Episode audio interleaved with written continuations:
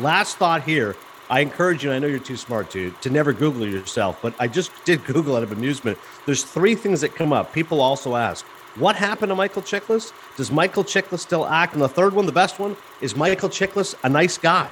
We can all confirm Michael Chiklis is a nice guy. Thank you for the time here on Cinephile. Thanks, I appreciate that. Awesome.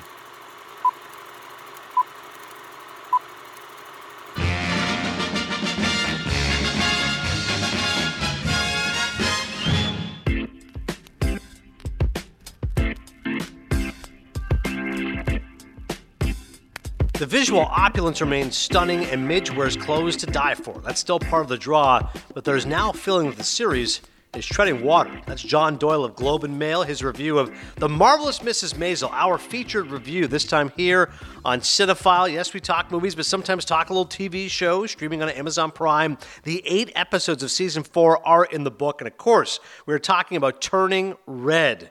Huge film, Pixar, going right to Disney+. My kids have seen it multiple times. I'm going to assume Chris's daughter has as well. I thought you were talking oh, yeah, turn, about me. Just that's a Chris Cody strip, right? Turning red. Whenever just your lifestyle, when you, you just, it's like when plants turn different colors. You know what's that called?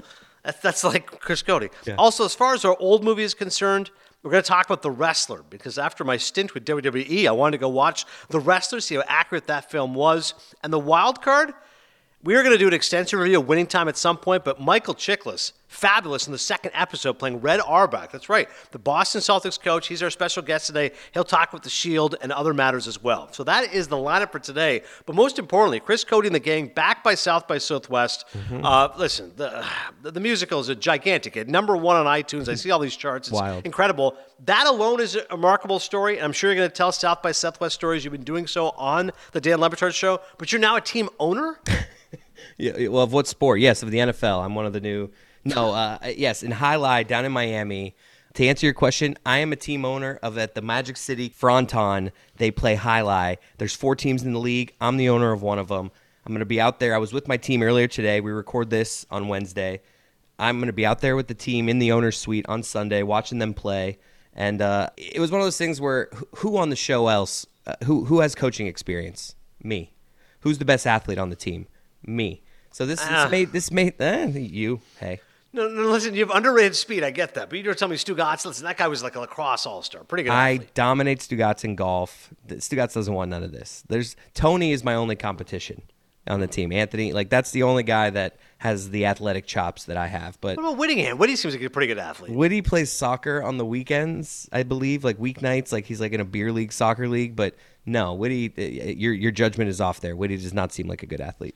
In honor of Whitty, he had texted me and Chris, because he's a devoted listener of the podcast. Yeah. And he, I love he gave you, us Whitty. The reason. I can't believe I yeah. just crushed him as an athlete right here. I just but did. He's one of the loyal supporters of our show. He had texted us because I questioned, why did Lin-Manuel Miranda not submit We Don't Talk About Bruno? And the song they did submit, he felt like that was more reflective of the movie, et cetera. He also said he was shocked that I hate wearing ties, yet went into a business where the mandatory requirement is to wear a tie. So in honor of Whitty today, I'm wearing a tie. Chris can verify. I, I finished M L B Network earlier today. I said, rather than change, I want Chris to see me in a tie. And, and I'm in a collar shirt because I was being, I had to put my owner hat on, and I had to go meet my team. And you can't go meet your highlight team and shake your players' hands without a collared shirt. Uh, so I'm excited. Yeah, I, I would say a collared shirt, perhaps. All right, uh, team owner Chris Cody with us today.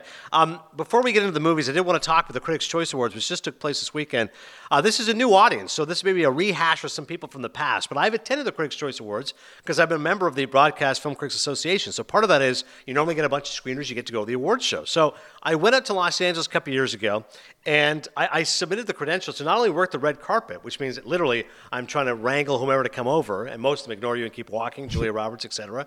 But the one that did come over to say hello, and I said, Tony, Tony, because sure, Tony Shalhoub. Wow. We're talking Marvelous Missus Maisel today, and he was great. It was three minutes on my little camera recorder, and I was like, I love Big Night, one of my favorite movies. He talked about Big Night. We talked about Marvelous Missus Maisel, but I had not seen the show. So I had to completely bluff it and go, oh, my God, this show is so popular, yeah. so funny. God, it's so how did you, I mean, yeah. you must be just thrilled with this show. So if, if you listen back to the interview with Tony Shalhoub, it's like episode one hundred twenty. You will clearly tell I've never seen Marvelous Missus Maisel, but I love Tony Shalhoub, and he was very kind to come.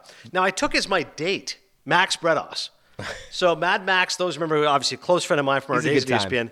And of course, Ben Lyons is there. Ben is also a member of the B F C A. So Ben, because he had praised Vice so much, he called it the best picture of the Adam McKay movie.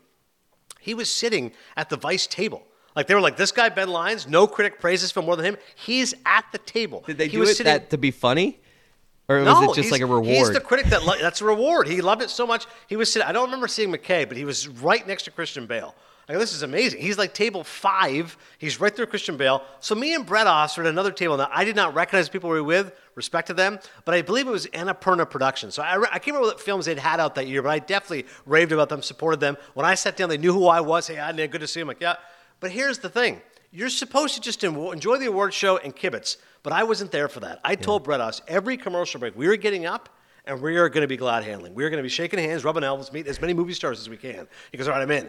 So first commercial break, we get up, and you have like two minutes, right? ninety seconds, work the room, go back down, work the room, come back down. First one we see, of course, the great Barry Jenkins. Now, this is shortly after Moonlight has won Best Picture, and Max was astonished how happy Barry was to see me. Because he's wow. like, you hear these, well, he's your buddy. He was like, Adnan. I'm like, Barry. Big, yes. hug it out, blah, blah, blah. Uh, I'm like, how are you? I'm like, dude, Moonlight won Best Picture. You're my guy. How's look E S P N? At you. He, what a moment. He started, he started pitching me a show for E S P N. I can't remember what it was now. Remember, it was kind of around the horn type, movie type show. He's like, yo, you should do that. You should pitch them on that. And Brett Oss is a gigantic Florida State guy. So I think Barry felt bad. Listen, Barry's a Florida State. I shouldn't reveal this. I'm not I'm not going to reveal this. There's something about Barry and Florida State, but we won't get into that. Anyways, he no, kind of broke it, Brett I Oss's want it heart so bad now, no, but he, he kind of broke Brett Oss's heart for a second. We kept on going. I go, that's fine. Barry, good to see him. Like, Underground Railroad, check it out. Next commercial break, I go, let's go get Viggo Mortensen. This is the year that Green Book came out. Me and Brett Oss go over, again, Viggo Mortensen, and Max was great. Max spoke Spanish to him and started talking about his favorite soccer team, and as he's talking, Viggo did this very subtle point, and he's wearing the pin of his favorite soccer team. Forgive me, whatever, I believe it's in Argentina, I don't even know now, but it was a, a Spanish soccer team, and Max is going, in Spanish, he's telling him, and Brett Viggo's like, hey, eh? It'd be like if someone goes up to me and starts talking hockey, I'm like, hey, fly, I'm boat. I got a Flyers pin yeah. right here. Like, I know, I know. So I'm like, Viggo loved Max. It was like, oh, he has a pin, and the colors of the tie, I think, were the team colors of the soccer team. I'm like, oh, Max, you were hitting a home run here. I got Barry Jenkins. You got Viggo Mortensen. Next commercial break, I see Paul Schrader, of course, the great director, first reformed.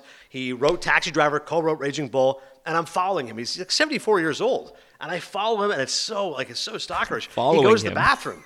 yeah, I, I, I track him. I'm like, okay, there's Paul Schrader. The stall next okay. to him? You went to the stall next no, to him? No, he goes in the bathroom. I'm going to wait outside. Okay. Now, again, ninety-second break here. He went longer than ninety seconds. So he's dropping a deuce. I'm like, okay, well, I'm going to have to hang out here for a while. After five to seven minutes, he walked out. And I was like, Paul, I just want to say hello. My name's Adnan Burke. I interviewed you for my podcast, Cinephile. You were on the train.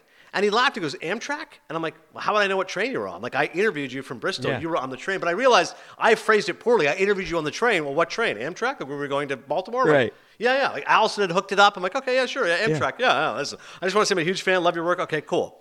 Now we get to the big moment. Max knows Charlize Theron. Max wow. grew up in Australia. He's like, I got to go say hi to Charlize. I'm like, all right. So far, we've done great. Barry, legitimately thrilled to see me. Viggo, Max lit up. Um, Mahershala Ali, also my guy. I went to some Mahershala Ali six seven. He knows who I am. Hugged it out. How you been? Well, this is my wife. How are you? Nice to meet you. So we're, we are crushing it. And like every commercial break, we were running up, meeting people. This is awesome. Charlize Theron is in conversation at her table twelve, sitting next to Jennifer Aniston. Oh, man. And and Max goes over.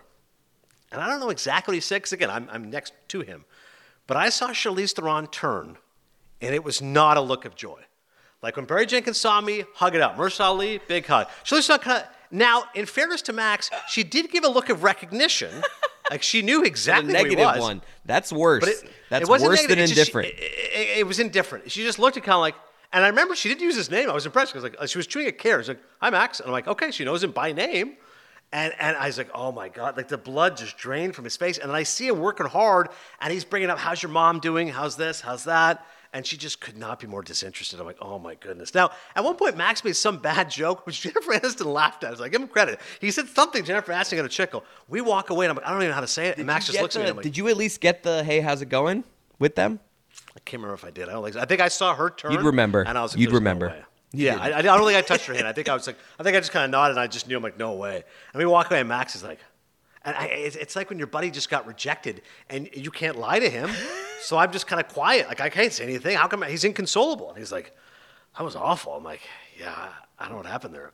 I feel like we're only reviewing the Critics' Choice Awards for you to be able to tell those stories, and I'm here for it. I am here for it. Well, yeah, I, this is exactly what it was, because I've told these stories before. If you're a cinephile listener, you've heard yeah. them. And Max, by the way, has come on the podcast, but I just know you have not heard these oh, no, stories. That, and a lot of I our audience, I don't think the Levitard audience has. Yeah, so, that's, yeah, so that's for, really for that good. Audience, that is perfect. If you're wondering Critics' Choice Awards, and I it's think, where Brett Oss just got the Heisman from Charlize Theron. And I think we got to put it on the poll, whether it's a little past the line of just waiting five minutes for some guy to, who's taking a shit. He's clear. Did you at least act like you were walking by? Oh, hey. Yeah, I could, you're right. I did kind of post about outside the bathroom, but I tried to kind of look around like I was looking for something. But no, right, so something like, like oh. I think he's stuck. Like you're like, oh, did you at least play surprise? Like, oh, Paul Schrader had no idea you were no, in there. No, I don't. I think I was like making a beeline. Like, or were you there with I'm your eyes wide moment. Open, like yeah, right when he so walked like, out? Like, hey, like, dude, you, you work with Scorsese. Oh my God, man, I love you. Like, uh, I was definitely stalking him out. He could feel it. But, I guess, he, but it, actually, but it, in fairness, Ben lied to me at this point because I remember afterwards we went for, for drinks with Ben and uh, and his buddy Horowitz, and he was like, dude. Paul Schrader, nobody was talking to him. He probably lit up. Are you kidding? Yeah. He's probably thrilled. It would have been this a lot- guy stalked me out, was so happy to see me. You're right. It would have been weirder of you if you got, went in and sat down at the, the toilet next to him. It was like, hey, Paul, I know those feet anywhere. I'd know those feet anywhere. How's it going? That would be just disturbing. But we did close on a strong note. I love Better Call Saul, despite the fact I ripped Bob Odenkirk's book last week. I saw Odenkirk at one point putting uh, eye drops in his eyes, which I don't, I don't I really see people do that. So I'm like, smoking, maybe he's got context or whatever. Smoking some weed? No, I don't think so. I, I literally just walked by and I go, Bob, big fan of your work. And this was pre-Better Call Saul. Better Call Saul just came out. It just came out. So I was like, I just want to tell you, I love you on the Larry Sanders Show. He's like, oh, thanks. Thanks so much. And as we're leaving, a guy comes and goes, Adnan, Max. We're like, okay, now we we finally got recognized. Yeah. It's like, all right. It's Ray Seehorn's husband, who's a phenomenal guy. He's not in the business, but he, he recognizes right away. And I try to see his wife. I go, oh, my God, it's Ray Seehorn. Of course, the Better Call Saul, Kim Wexler. Yeah. So she's like, oh, hey. I'm like, oh, my God. Like you're, I, I've, I'm a huge fan of yours, blah, blah, blah. He's a fan of me and Max. We get a picture together. Wow. And she, he's, I think I think he says, my boys are big sports fans. They watch you. And E S P N, they go, we'll do a video right now. We'll do a video. Like, we, Max and I do a video. Okay, coming to you live here alongside Ray Seehorn. Hey, blah, blah, blah. Hey, do, do I want to let you know, blah, blah, blah. Amazing. So Ray Seehorn, we finally got the podcast like a year ago, and if you listen back to it, you will see that I, I mentioned the Critics' Choice Awards. I'm like, hey, we met because your husband's a big fan, big fan of your work. Here we go. But I'll never forget. A lot of highs that night, but an unbelievable low for Max as well. That brings us to the Critics' Choice Awards from this past Sunday. You, you know, I Ray, he, Ray Seehorn, cousins with Jason Sehorn, former cornerback. That's Is that right? No, I just made that up. Okay, I said, there's no way that's true. I'm like, yeah, it's different spelling. She's Sehorn with two E's. I'm like, that's not right. Jason Sehorn, good guy, though. Danny Cannell knows him. I'm really funny. Sehorn. That was a great joke by me. The better joke here was the Brian Cox, linebacker yeah. pads. We had people tweeting us about linebacker yeah. pads. Critics' Choice Awards took place. Um, here's the reason why they actually do matter. The Critics' Choice Awards have the best indication and predictive rate of what actually wins the Oscars. Now, they have more nominees than the other award shows. They'll have like seven actor nominees. So it's a bit of a cheat. But Power of the Dog wins Best Picture. That means it's the favorite right now to win Best Picture at the Oscars. Jane Campion wins Best Director. Made an odd, ill-timed joke at the Williams sisters. Gave them props but said, you guys don't play against men. It was a very odd joke. I'm like, not Ooh. really sure what she was thinking. But she won Best Director. Best Actor is expected. Will Smith, Runaway Freight Train. Best Actress, Jessica Chastain. Wasn't sure who the favorite was. She wins the SAG Award, Screen Actors Guild Award. She wins the Critics' Choice. Chastain now the favorite. Supporting actress, supporting actress. Very straightforward at this point. You know, for supporting actress, Ariana DeBose is not going to lose for West Side Story. She's a runaway freight train. And Troy Kotsur, the great feel-good story from CODA, he wins supporting actor. Great speech. My man Michael Keaton this time did not choke up as he did at the SAG Awards. I don't think he actually mentioned his nephew this time, but he mentioned his uh, sister. And he said, listen, the women out there, they have to deal with these kids who go through addiction. He's like, listen. And he actually said, he goes, I'm a good dad. Like, he goes, I take care of my son. He goes, but the moms, man, they feel it differently. It's hard on the moms. So all those struggling with addiction, you have my respect, et cetera. So my man, Michael Keaton, another great speech as always. And as I said, those awards were fairly chalk. They were predictable as you expect. Taye Diggs hosting it. Not sure why he's the guy. Like, I'd like to see Ben Lyons hosting it, but Taye Diggs just, just corners the market on the Critics' Choice Awards. And it's always the show. It's the only show I watch, I think, all year that's on the C W. Like, if somebody said to me, what is a show on the C W? I'm like, I have no idea. But it's Channel eleven on my cable package, and I watch the Critics' Choice Awards every single year.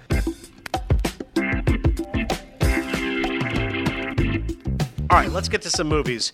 Turning Red. A thirteen-year-old girl named Mylene turns into a giant red panda whenever she gets too excited. What an amazing story for an idea, right? Best part about it, let's be honest, it's Canadian. Takes place turn of the century, two thousand two Canada, and she's got a big Canada Maple Leaf on her shirt. You see the C N Tower in a bunch of shots. They mentioned Toronto, but of course, Chris Cody knows this. The second T is silent. You can tell they are not native Torontonians. They keep saying, oh, I can't believe we're here in Toronto. I'm like, no, you don't sound Canadian. So Toronto. That's a big miss there. Toronto. I'm deducting a Maple Leaf right away. It's right. Toronto. Let's get that yep. right. Okay. You know how to say it. Um, yep. Charming. It's sweet. My kids and I watched it Friday. They watched it again Friday night. May have squeaked in some of the viewing on Sunday. Listen, Pixar does this as well as they can, which is a story which is not only for kids, but also for adults. Uh, it's charming. It's funny. It's sweet. It's got an excellent voice cast. Um, and I think what is important is that I appreciate the fact it's a story for young girls, and particularly that age, which is very challenging. It's not young girls. It's not high school girls. It's at thirteen years old, right? One of the big stories is the fact that yeah. middle school, right? Awkward stage, puberty, you're liking boys, you're into boy bands. I mean, it's a really hell of an awkward stage, right? Eighth Grade's an excellent I'm movie, which I reviewed a couple stage. years ago, Bo Burnham. Yeah, for you, it's going to be a disaster. Wow. But I, I really like the fact that they showed a girl who is really overcoming a lot at that time. And it's funny and sweet. The quips come furiously, as always. Not too long, hour and a half. So Turning Red. Listen, if you've got kids, you've already seen the movie by now. I recommend it. I'm giving it three Maple Leafs. Love the fact it was in Canada. Just wish they pronounced Toronto accurately. And best of luck to Chris when his daughter enters puberty. You got like ten years, dude. Yeah. You're fine. Next up, The Marvelous Missus Maisel. This is one of these shows that's just absolute eye candy. It's about a housewife in nineteen fifty-eight who becomes a stand-up comic. I watched all eight episodes. And I just love the look of it. You know, I love stories from that era. In many ways, I'm an old soul, right? You know, I love Sinatra. I love the Rat Pack. I love fifties uh, style, et cetera, decor, fedoras. So you watch a show like The Marvelous Missus Maisel, like, oh, God, I'd love to be there at this time, except for the virulent racism. I definitely would not be treated equally. But aside from that, I go, I love that era. So you're watching The Marvelous Missus Maisel, and just literally the production design is beautiful. The clothing's amazing, what Rachel Brosnahan wears.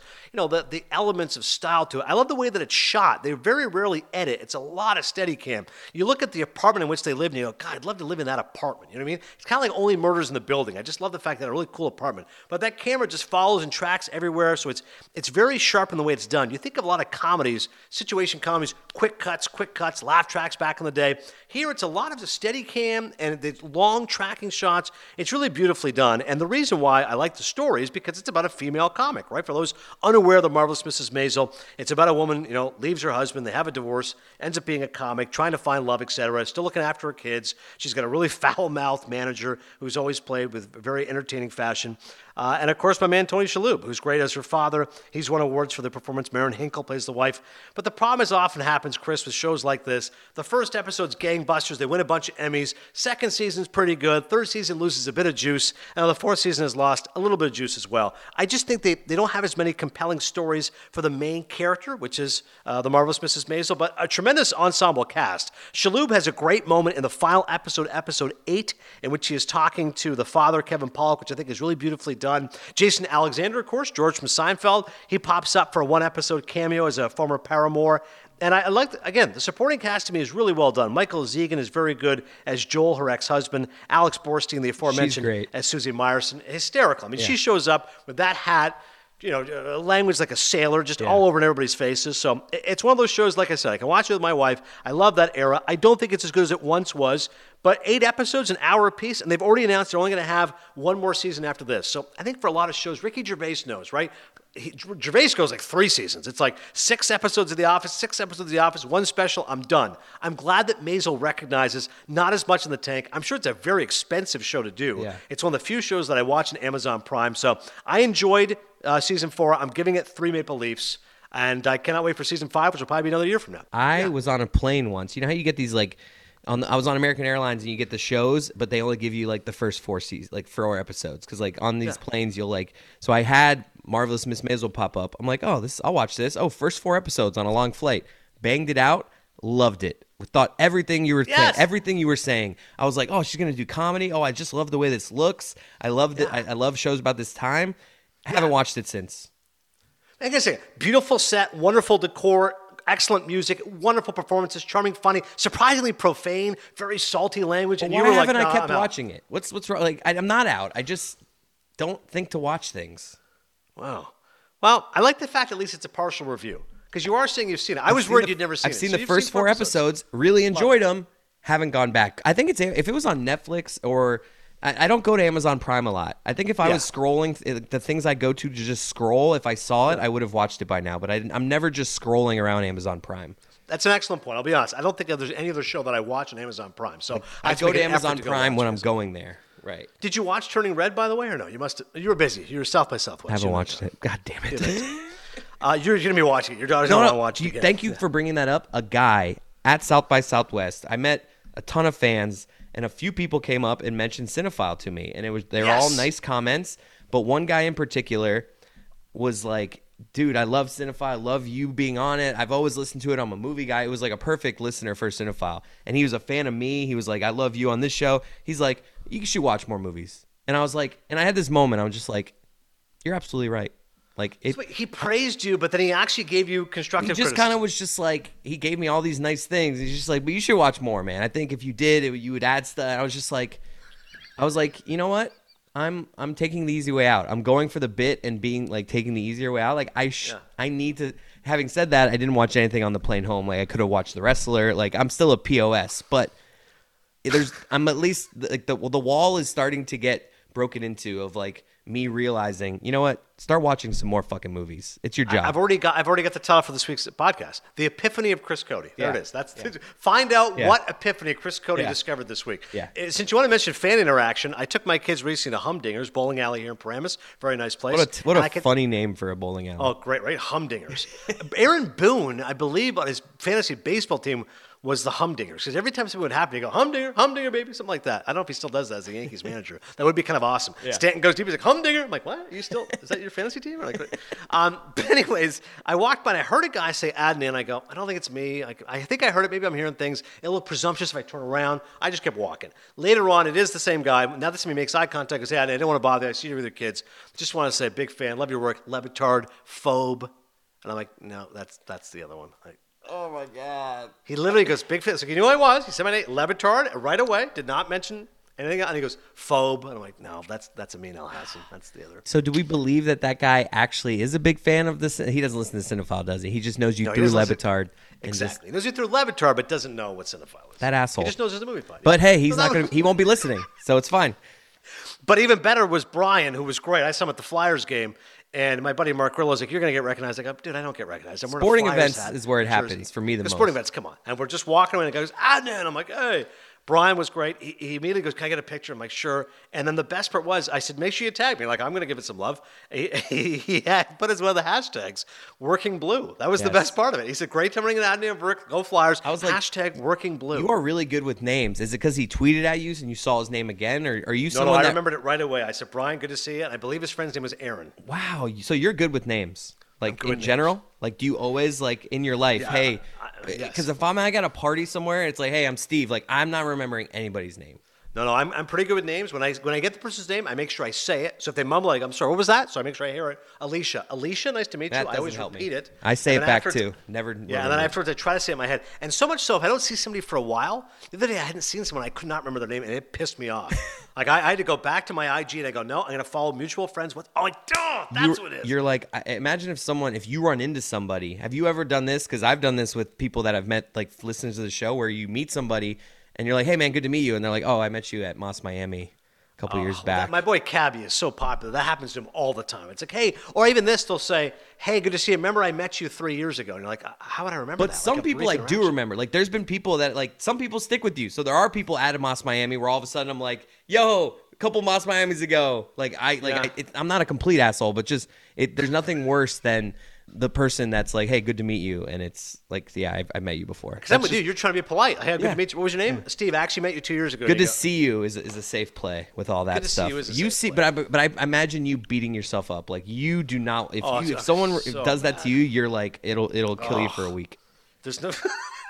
A week might be excessive, but I'm not kidding. I could not remember that guy's name. I went right to my desk, Instagram. I checked mutual friends. Ugh, it was Steve. Damn it! And the next time I saw him, I overcompensated. I said his name like a mile. I go, "Steve, good to see you. What's going on? Everything good? How are the kids?" You know, you can go to Instagram nowadays on your phone. You don't always have to go to a desk. No, no, I no, no I, okay. I, it's on my phone, okay. but I wanted to do it at my desk. Okay. I wanted to berate myself. Now, to be clear, I didn't log on to my desktop. Well, let's okay, turn on this Instagram. Doom, no, no, no. It's like an old no, Apple. No. It's like a big monitor. Like, in, okay, no, no. yeah, I'm just.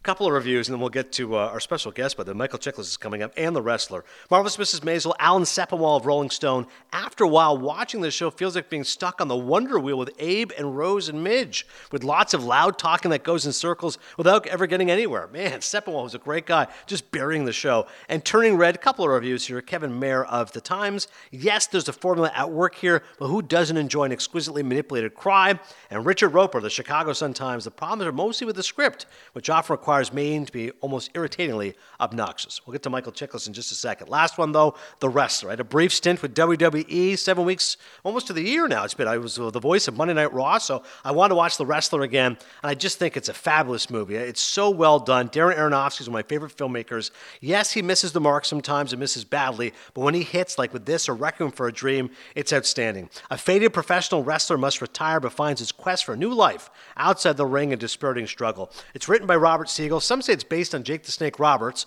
The first thirty minutes is about an old, beaten-down wrestler, and it is so good at capturing the details of that wrestling life, the loneliness, the isolation, the alienation. You go to these card shows, you sit there, you got your action figures, nobody's there. You know, it really isolates and shows how lonely these guys are. You're really holding on to your past glory. You're meeting middle-aged guys in their forties going, hey, I remember you twenty years yeah. ago, this happened, this happened, and I'm, they're literally, a lot of these guys are poverty-stricken. I mean, it's like, all right, twenty bucks here, ten bucks here, they've got to get other jobs.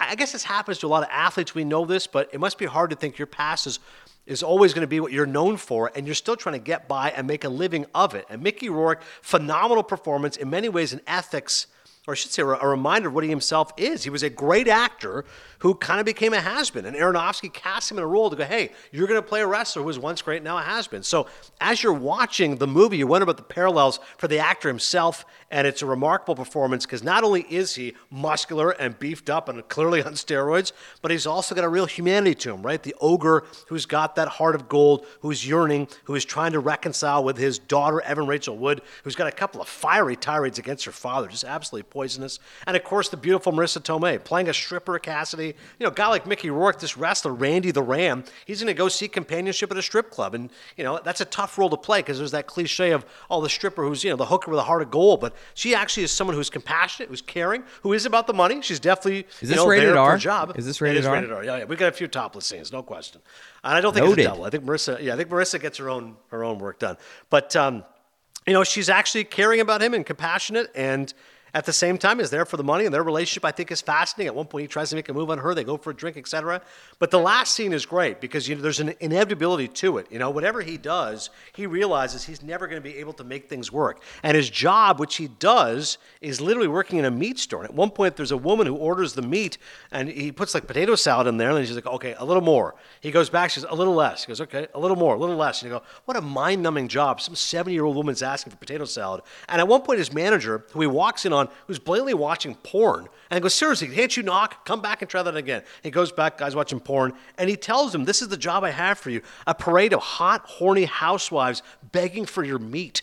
So this guy's being completely degraded, and then one scene he's got a guy who recognizes him, goes, oh my God, you look familiar. And he's like, oh, I don't know what you're talking about. But he's like, no, you're Randy the Ram. I saw you, Ram Jam. He goes, except you look old. You look beaten up now. This is terrible. And Mickey Rourke is so pissed. Like, just, just literally punches the meat grinder. Thumb is all busted up. Blood starts spurting. He's like, I'm out of here. Throws the apron.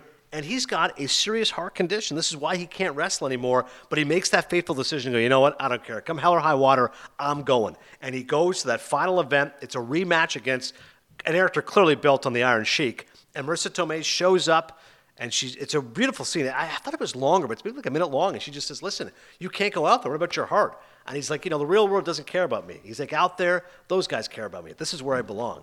And it's, you know, it's so good because another movie would have been so over the top. No, you can't do this. You're going to die. She just goes, you can't. He goes, no, I'm out there. He's like, I got to go. And she goes, I'm here. She goes, I'm really here, which is her way of saying, hey, I'm here for you. Like, I, I understand care. What you're saying. Right. Don't do this. Right. I care. She goes, I'm here. I'm really here. And he just looks at her and he's like, I got to go. He walks out, Guns N' Roses, which I watched in the credits. Special thanks to Axl Rose because I'm like, that must not have been cheap to get that song. But, you know, you get the Guns N' Roses blaring and the crowd's going nuts, and you go in the ring, he's fighting, he's punching, and at one point, you can tell him he's, he's shaking a little bit, and, you know, of course, these guys are friends, and the guy who's his nemesis is kind of whispering to him, like, are you okay, man? Like, hang in there. Like, he's like, oh, I'm okay, I'm okay, keeps going, and he's like, dude, like, you're going to fall over. Like, just pin me, we're done. We gave them enough now. But eventually it goes to the top rope, and you realize, like, this is it. And there's a great wide shot of him yearning, you know, reaching for the heavens, a close-up, you know, he smashes the elbows and then jumps, and that last shot is just of the sky. And anybody who's a realist knows this guy dies in the ring.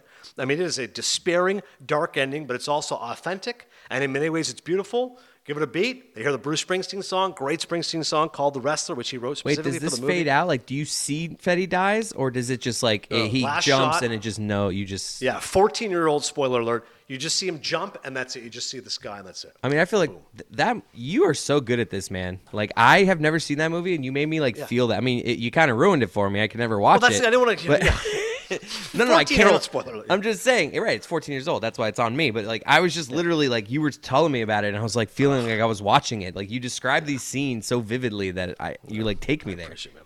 I, I just love the fact it was an open-ended ending, and you can discover what you may have thought have happened. But if you've never seen The Wrestler, go and check it out. It's authentic. It's really beautifully done. Relatively short. I think it's about an hour forty, which I was impressed. Most movies these days are too long. Hour forty tells a good, lean story. Father, daughter trying to reconcile. A wrestler trying to reclaim his past. Great performances by Mickey Rourke and Marissa Tomei. And one of the best films of Darren Aronofsky's career. Next year, the fifteenth anniversary of The Wrestler. I thought we'd get it out of the way now. Four stars. Four Maple Leafs, I should say. All right. Now time for our main special guest. From Winning Time, here's Michael Chiklis.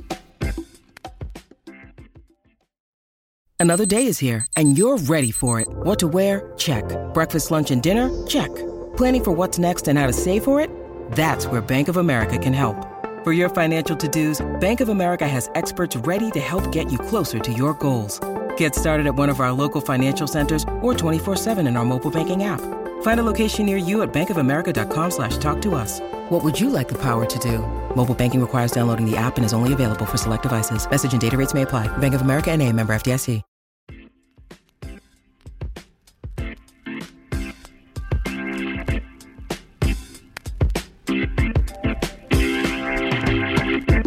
Well, it's a real thrill bringing in the great Michael Chiklis, Emmy Award-winning actor. Of course, you know his work and love his work from The Shield and The Commish, and now he's on the fantastic new H B O show called Winning Time. He's playing Red Auerbach, and he's so great in this second episode, which just debuted on H B O.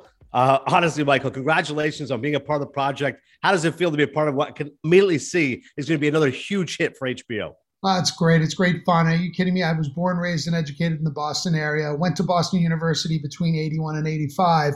So I bore witness to this rivalry exploding like it did.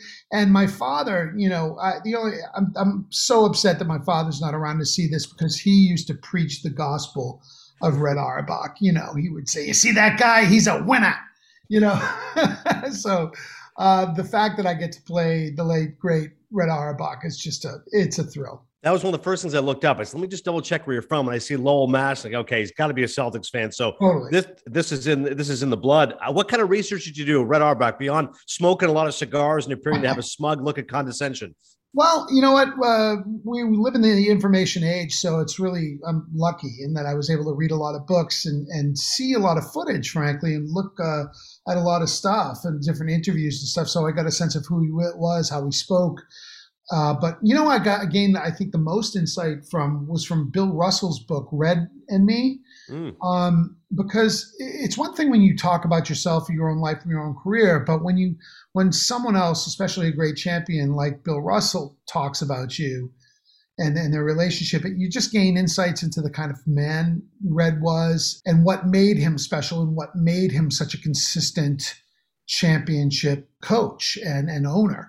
Uh, and that was this um, uh, collaboration. Uh, I mean, and, and he was progressive, man. He he looked at a guy like Bill Russell, for example, and instead of being dictatorial and saying, hey, this is my offense, this is the way we're going to play it, he had an incredible eye and an instinct for, for what guys did really well. But he also was collaborative. He gave them a sense of agency and feeling of belonging and, and that they had control and, and a voice in their own life. He would say, Bill, what do you think? And Bill would tell him, and he, you know, he was shocked because no one ever did that to him before. Everyone just told him what to do um, or tried to. Uh, so I think that, you know, the insights that I gained from hearing what other people said about Red were much more valuable to me. Russell, the ultimate champion, there's no question about it. He and Red Auerbach, obviously so indomitable when you think of basketball circles. Oh, what's also so memorable when watching Winning Time so far is the dialogue. Here's a few lines specifically from episode two. Y'all want to pee from a tree, but when you see the price, your sphincter tightens. That's Jerry West. Yeah. At one point, a character walks into Jerry West's place and says, this place smells like a gym sock farted. And particularly for your guy, Red, I live for competition. Championships aren't won, but taken by guys like me. It doesn't make me happy. I don't do it for the pussy. Celtic pride. It's never been a fucking leprechaun. It's me. How much fun is it to say this dialogue, Mike? Uh, well, listen, you just said everything for me. Thank you very much. Uh, yeah, I mean, that's the kind of stuff that's delicious, you know. As an actor, the things that you want in your storytelling is you want to entertain people. And that's fucking entertaining dialogue, if I can say fuck it. Of course, yeah. Um, yeah. that, I mean, that's that's really entertaining stuff. That's fun. Uh, it's smart. It's insightful. So to me, the trifecta is, are we entertaining you? And at the same time, are we making you think and feel? Are, are you gaining some insight into the world? Are you, are you taking this ride and getting something from it other than just face value entertainment? And this fires on all cylinders.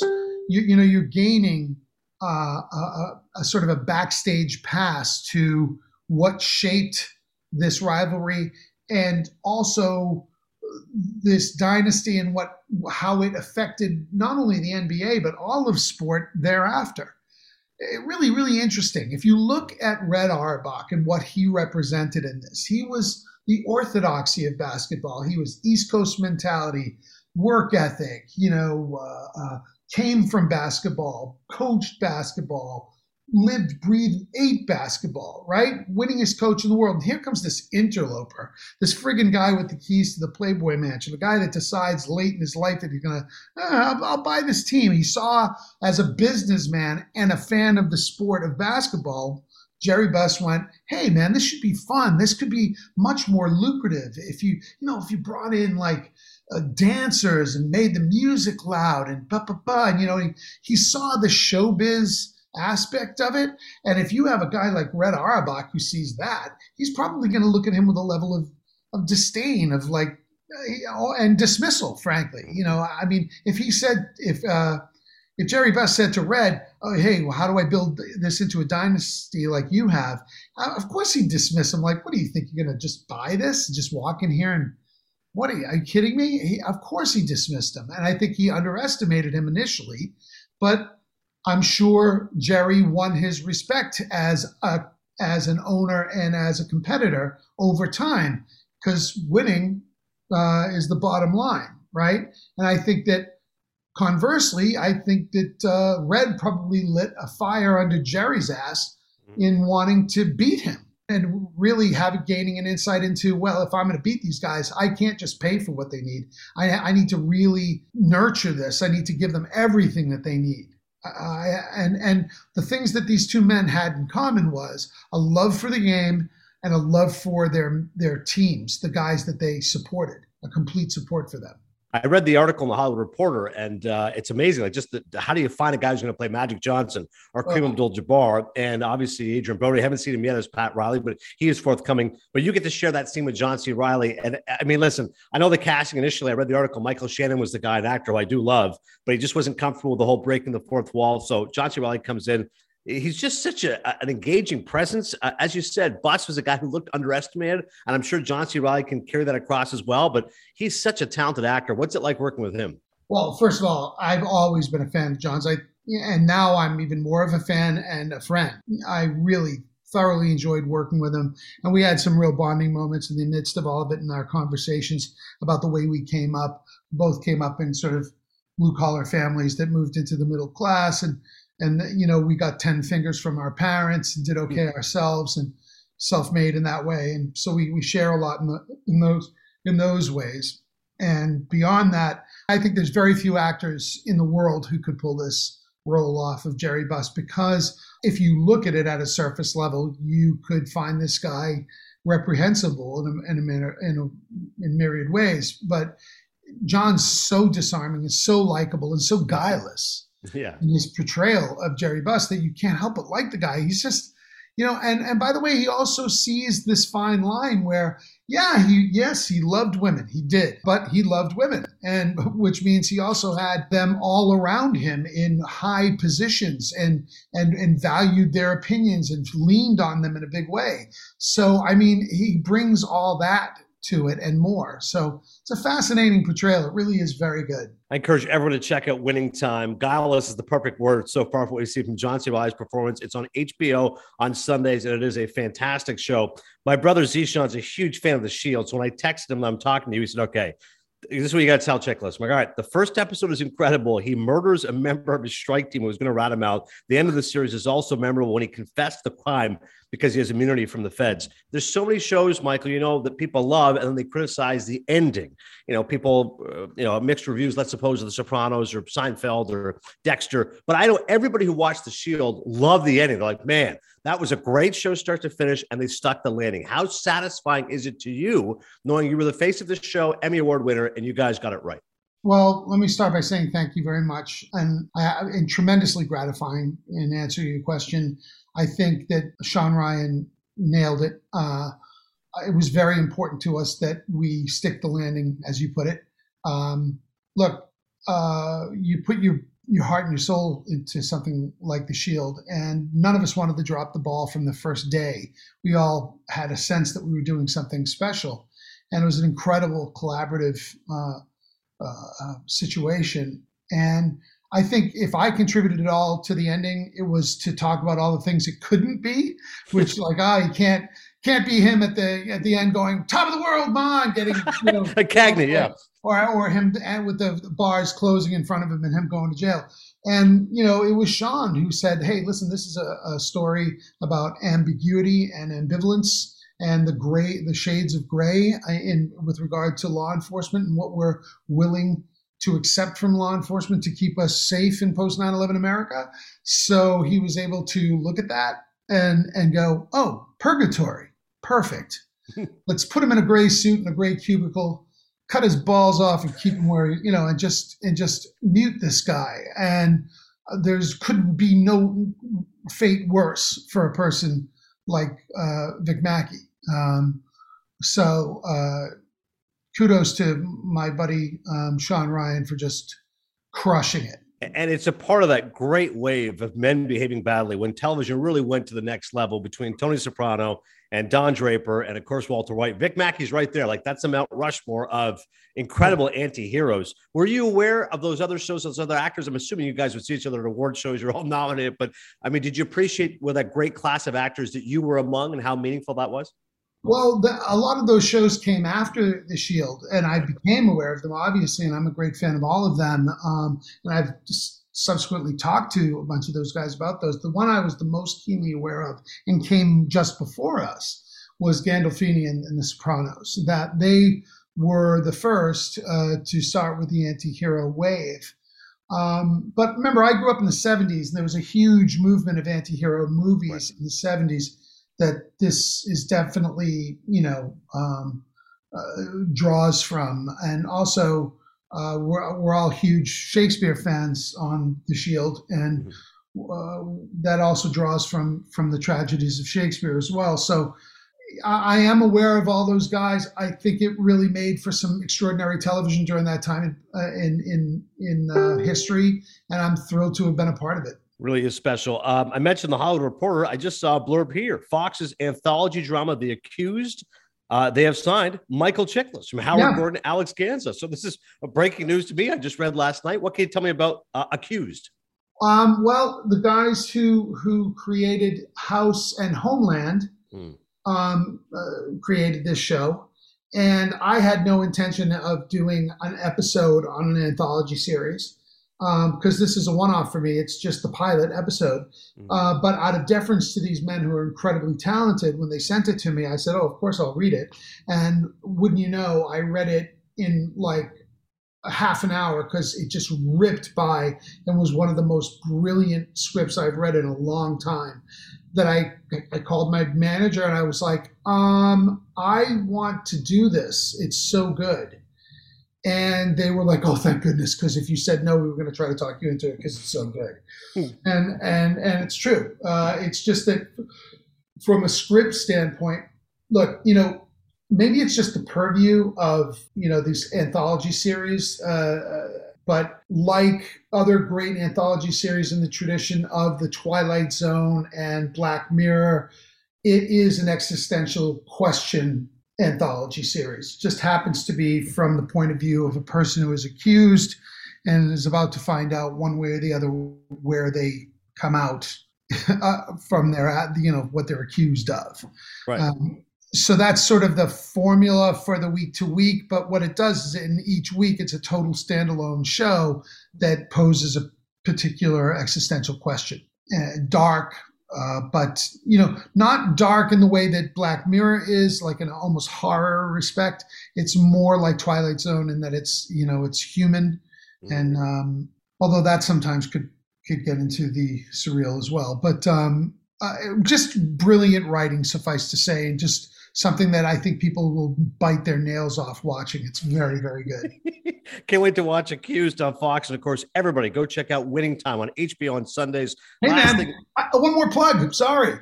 Uh, yeah. And I'll get into this at another time. I hope that we'll be able to revisit and do another yeah. podcast about it. But I just played the oldest. Uh, I love that I played this in the same two months that I played Red Auerbach, because Red's older and the white hair and everything, the scars. And I just killed myself getting ready for and playing uh, the oldest college football player in the history of college football. It's a true story uh, based on a real man named Mike Flint.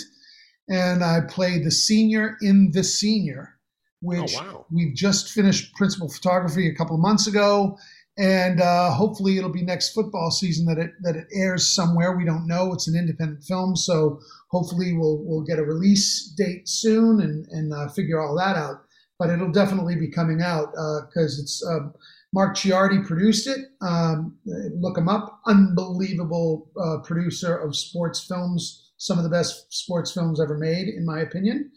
Um, and um, Rod Lurie, who's an Academy yes. Award nominee and the Contender director, yeah. So it was a great collaboration with amazing people. And Mary Stuart Masterson plays my wife; she's brilliant, just incredible cast. Uh, the kids that are in this football team are unbelievable, and everything hurts me. My my eyebrows hurt because it's an unnatural act to play football at fifty-eight.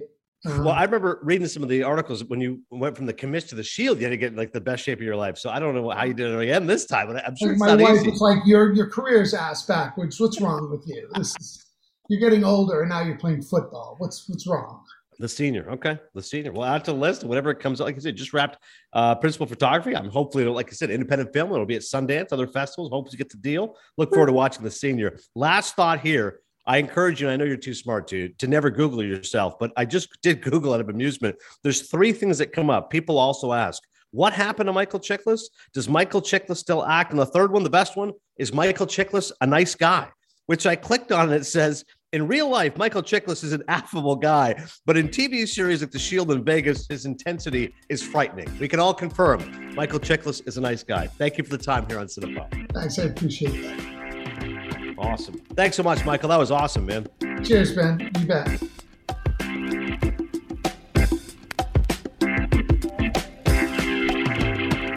Am I the biggest jerk alive or what? I mean, I, I should not have read all those questions I on Google. I should have just said that ending. I love. Like, that I should have ending. just said to him, like, "Hey, uh, one of the questions that pops up is, are you a nice guy?" Instead, I read the each first one. The thing and- that comes up is, what happened to Michael Chiklis? Like, world's biggest douche. I got to get a bumper sticker. And, and to be clear, as soon as we that's were done. you. You're the yeah, biggest douche, me. not him, as we learned. No, yeah, no, I am. Are you kidding? The fact I said that? And as soon as it ended, he was like, and he said, he says, like, oh, I kind of don't like that they're saying that about me. And I'm like, oh, no, it's the internet, dude. Well, no big deal. Thanks so much. I'm like, oh, my God. Like, that he so he good. definitely registered, and he definitely thought about it. As soon as he hung up the phone, he's like, man, I, I kind of enjoyed that interview, but I can't believe His that last answer Google was stuff. really short because it kind of like. Yeah, he was just like... Yeah, because I read all three things. I said, is he still alive? Was he act? Uh, he's a nice guy. Thank you so much. He's like, thank you. And I'm like, uh, pause. Hey, thanks so much, man. He's like, yeah, I, I kind of don't like that they're saying that about me. I'm like, oh, it's the internet, dude. It's nuts. And have a nice day. And for the people that don't know, this was one of the rare interviews where we didn't get to see him because he was on a press yeah. junket. So we, we didn't get to see him. Usually we see our guests. Yes. And I so I, my our, our cameras were off too because of that. We were just like, we don't need to be seen either. And I, I just so you know, I hid when that quite like when you started reading. When I heard you reading, the first thing is what happened to Michael Chiklis. I just like fainted back. I just like fell back on my floor.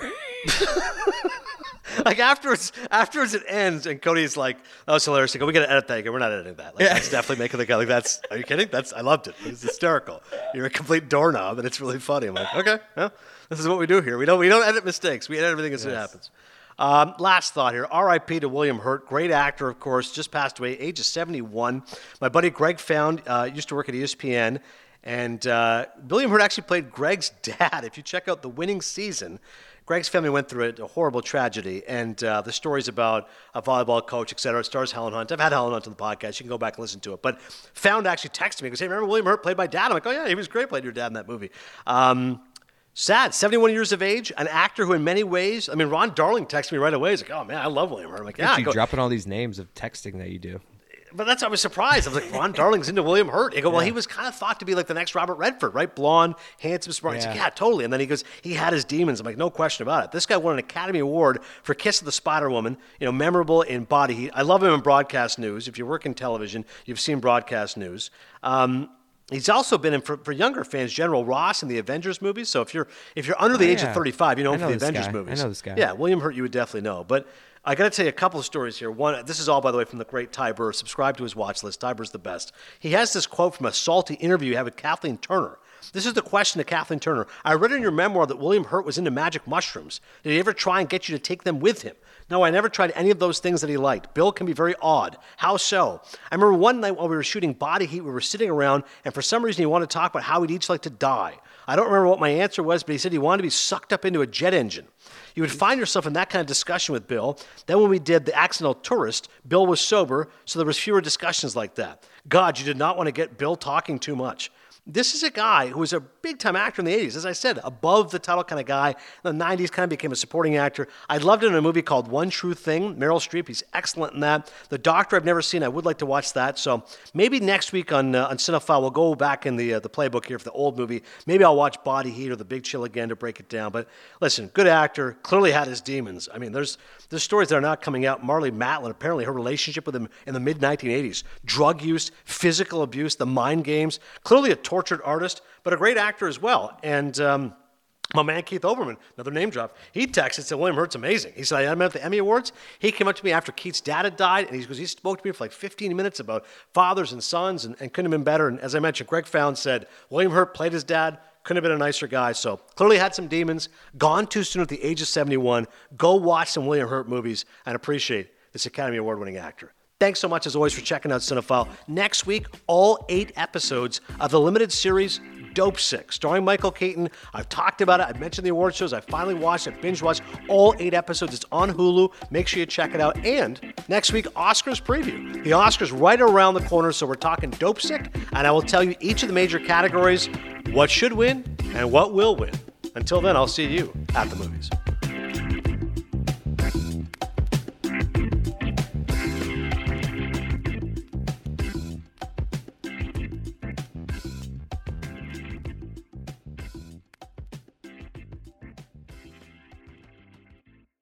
Everyone is talking about magnesium. It's all you hear about. But why? What do we know about magnesium? Well, magnesium is the number one mineral that seventy-five percent of Americans are deficient in. If you are a woman over thirty-five, magnesium will help you rediscover balance, energy, and vitality. Magnesium supports more than three hundred enzymatic reactions in your body, including those involved in hormonal balance. From functional medicine doctors to mental well-being and female hormone experts, we all know that magnesium is the one mineral to improve all aspects of well-being and health. But which one? Magnesium Breakthrough from Bioptimizers, the trusted choice recommended by leading experts, with seven best-absorbed forms of magnesium to ensure your body receives the support it needs for overall well-being. Go to bioptimizers.com slash balance today and use code balance ten for ten percent off. Support your journey to wellness at B-I-O-P-T-I-M-I-Z-E-R-S dot com forward slash balance. Magnesium Breakthrough from Bioptimizers, your foundation to optimal health and vitality.